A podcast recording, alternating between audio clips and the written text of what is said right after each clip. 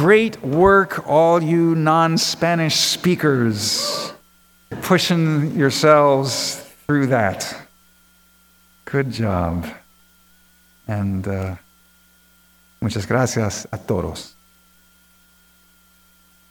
I used to subscribe to a magazine called Hope. As you might guess from the name, Hope magazine was full of hopeful stories about hopeful people doing hopeful things. So, of course, Hope magazine went out of business. In a society that swoons over sex and is mesmerized by murder, Hope magazine could not attract enough subscribers to survive. It was the end of hope. Now I subscribe to a magazine called Yes, with an exclamation point, published by the Positive Futures Network, headquartered, of course, on Bainbridge Island in Puget Sound. Yes magazine publishes what they call stories of hope and positive change. So I was a little startled to open the current issue of Yes to find a letter from one Victor Bremson of Seattle, just across the water from Bainbridge. The concept of hope is killing us, Mr. Bremson declared. We can't hope that climate change is going away because hope puts us to sleep and keeps us from doing what we have to do. We need to toss the idea of hope and remember what we love and what we have to do to protect what we love. Mr. Bremson seems to be confusing hope and denial. His embargo notwithstanding, the pages that followed were suffused with hope. Hope not as narcotic, but as spur and inspiration. Joan Southgate, we learn, is an 80 year old retired social worker who walked 250 miles from Canada to Cleveland, retracing the route of the Underground Railroad. It seems Cleveland's, Cleveland's Underground Railroad code name was Hope. And Southgate founded Restore Cleveland Hope to raise money to save the city's last remaining Underground Railroad house from demolition. Reflecting on the Underground Railroad, I wondered what Harriet Tubman and her passengers might have thought of Mr. Bremson's dismissal of hope.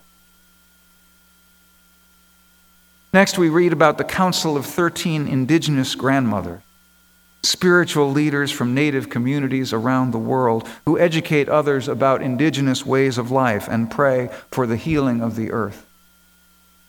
We're talking about hope explains Hopi tribal elder Mona Polacca.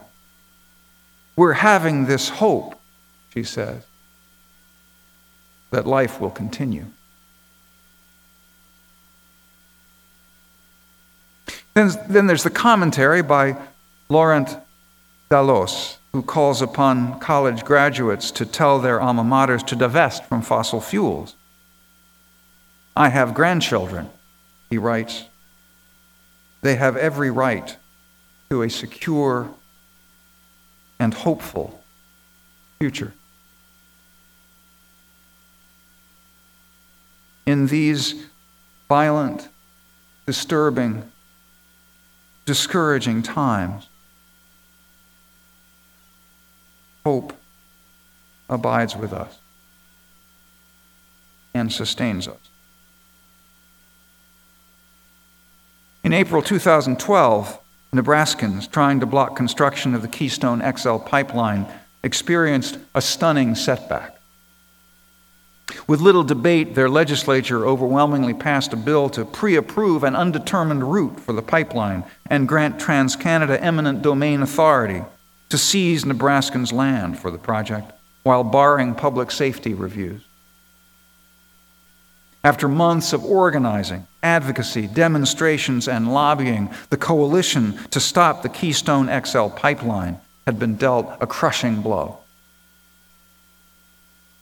That night, when members of the coalition gathered to mourn, and to strategize. Unitarian Universalist psychologist and author Mary Pipher asked them how they keep going and caring in the face of continual defeat. I do it for the relationships, one woman answered. The people who stand up to power are who I choose to be with. I'm a trudger, another said simply. I, I, just don't know any other way to be.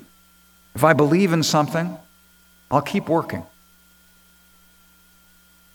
Another smiled and said, I fight because they expect me to give up.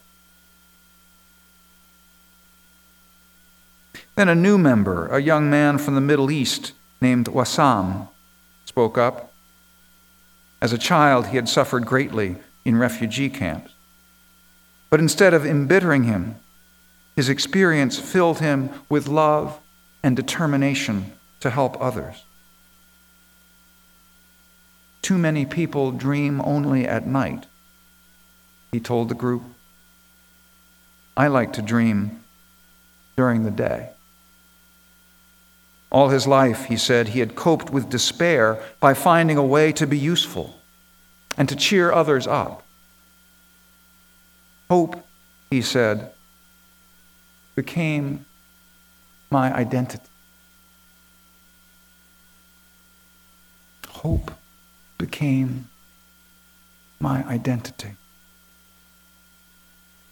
Hope is not something we have, it's something we are or can be by our own deliberate choice.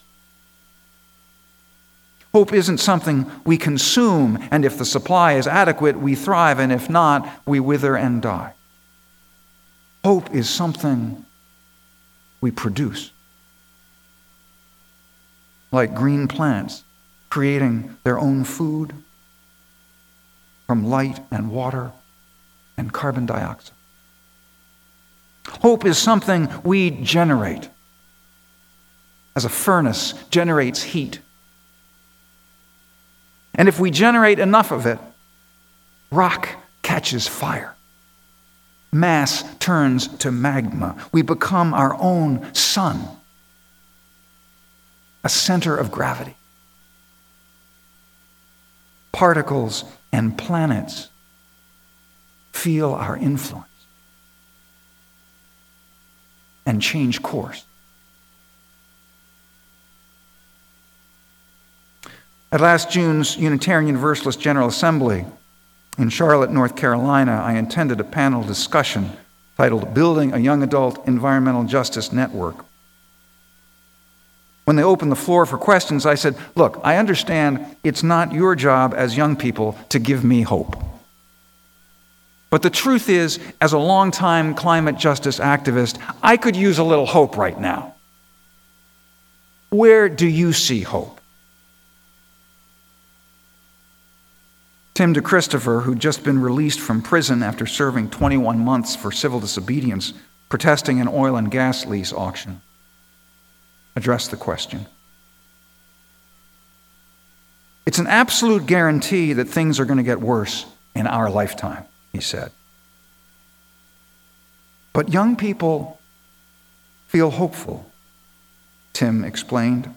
I'm paraphrasing now because they see the ravages of climate change compelling the creation of a new society. We won't be able to produce enough goods and services to make people happy, but that never worked anyway. More than any generation in history, Tim said, baby boomers succeeded in creating the good life of materialism, and young people saw how it failed. Failed to satisfy emotionally and spiritually. Of course, there's no guarantee that the new society will be better. Corporations are hoping to influence the change in a very different direction. But opportunities for transformation are boundless.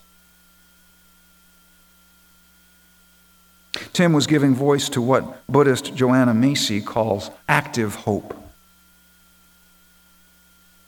Passive hope Macy says, is about waiting for external agencies to bring about what we desire. Active hope is about becoming active participants in bringing about what we hope for. Active hope, she insists, does not flee the truth, no matter how daunting.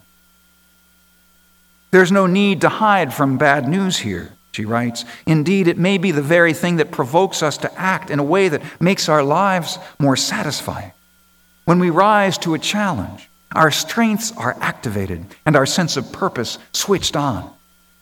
There is no guarantee that we will succeed in bringing about the changes we hope for, but the process of giving our full attention and effort draws out our aliveness.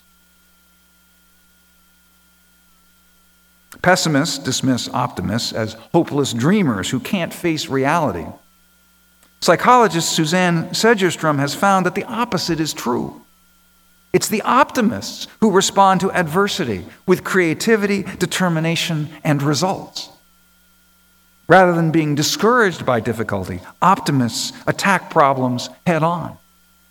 They look for solutions, they plan strategy. Faced with stress beyond their control, they respond by building existential resources. I'm grateful for Segerstrom's research, but it does strike me as another example of science proving something folklore already knows. Two frogs fall into a bucket of cream.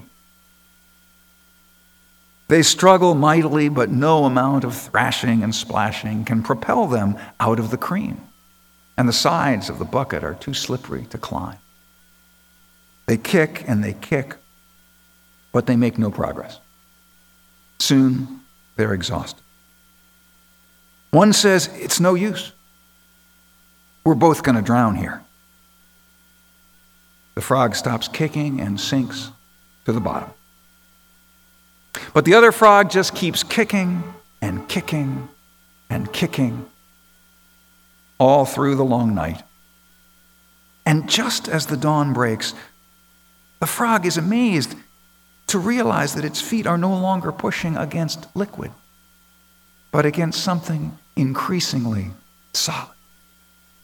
And with one final desperate kick, the frog leaps out of the bucket to safety. All that kicking had churned the bucket of cream into a tub of butter. Sometimes our efforts transform our environment in ways we could never have imagined. Hope saves lives. Less than three weeks ago, a U.S. bombing raid on Syria seemed inevitable. Here's some headlines UK and U.S. finalize plans for military strikes. Read the August 27 headline in The Guardian. Strike against Syria is imminent, reported Reuters. Obama will bomb Syria, proclaimed Politico. What a difference two weeks makes. Listen to these headlines from the last few days. Obama relents on threat of force. The Boston Globe. Obama to explore diplomatic route on Syria. Reuters. And then yesterday, from the New York Times, U.S. and Russia reach deal to destroy Syria's chemical arms. What happened during those two weeks? People who thought that the United States attacking yet another Muslim country was a bad idea never got the memo that the attack on Syria was a done deal. The same progressive networks that helped elect President Obama twice mobilized to stop him from bombing Syria. MoveOn.org alone counted 220 candlelight vigils, 46,000 phone calls to Congress, 210,000 petition signatures. During the congressional recess, voters buttonholed their senators and representatives in their home districts. Conservatives complained of the cost Liberals cited the perils of unilateralism. Both warned of unintended consequences once the dogs of war are unleashed. Pope Francis led 100,000 people in five hours of prayer and witness in St. Peter's Square. We have perfected our weapons, he intoned. Our conscience has fallen asleep. And we have sharpened our ideas to justify ourselves. Violence and war, he cried, lead only to death. They speak of death. Forgiveness, dialogue, reconciliation, these are the words of peace in beloved Syria, in the Middle East, in all the world. Let us pray for reconciliation and peace. Let us work for reconciliation and peace. And let us all become, in every place, people of reconciliation and peace. Then came Secretary Kerry's remarks, perhaps even an aside. Then came the Russian proposal. And for the moment, peace won. It's a tiny victory. Syria remains gripped in a terrible civil war. Violence plagues countries around the world, including our own. But it is a victory made possible by hope.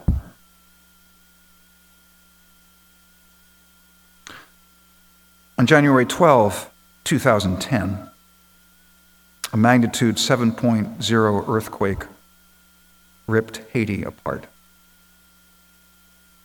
Hundreds of thousands of Haitians died. A quarter of a million homes were destroyed. A week later, combing through the rubble of Port au Prince, rescuers doubted they would find anyone left alive. But Roger Saint-Fort never lost hope. Saint-Fort means strong saint. For six days, Roger Saint-Fort stood vigil by the mountain of debris that was all that remained of the bank where his wife Jeanette had worked. For 15 years, Roger had shared every day of his life with Jeanette. He would not leave her now. I called Jeanette, Jeanette, Jeanette. She didn't answer me. But under 30 feet of concrete, in pitch darkness, Jeanette was calling out for Roger, just as he was calling to her. Every time I hear his voice, I said, I'm alive. I'm alive. Please help me. I'm alive. Roger couldn't hear her but hoping. Hoping. He convinced an excavator to keep digging. Keep digging. Keep clearing away the stone. When they found her, Jeanette was singing. Singing.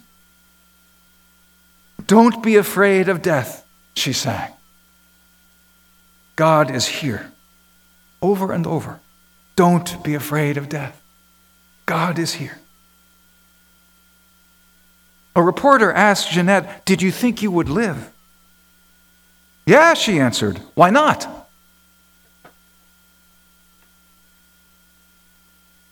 Hope kept her alive. Hope defeated death. Dr. Martin Luther King Jr. told us we must accept finite disappointment, but never lose infinite hope. Nelson Mandela tells us it always seems impossible until it is done.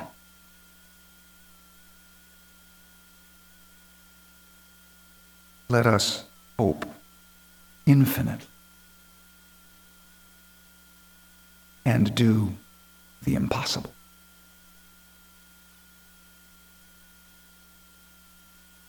Amen. Ashe. And blessed be.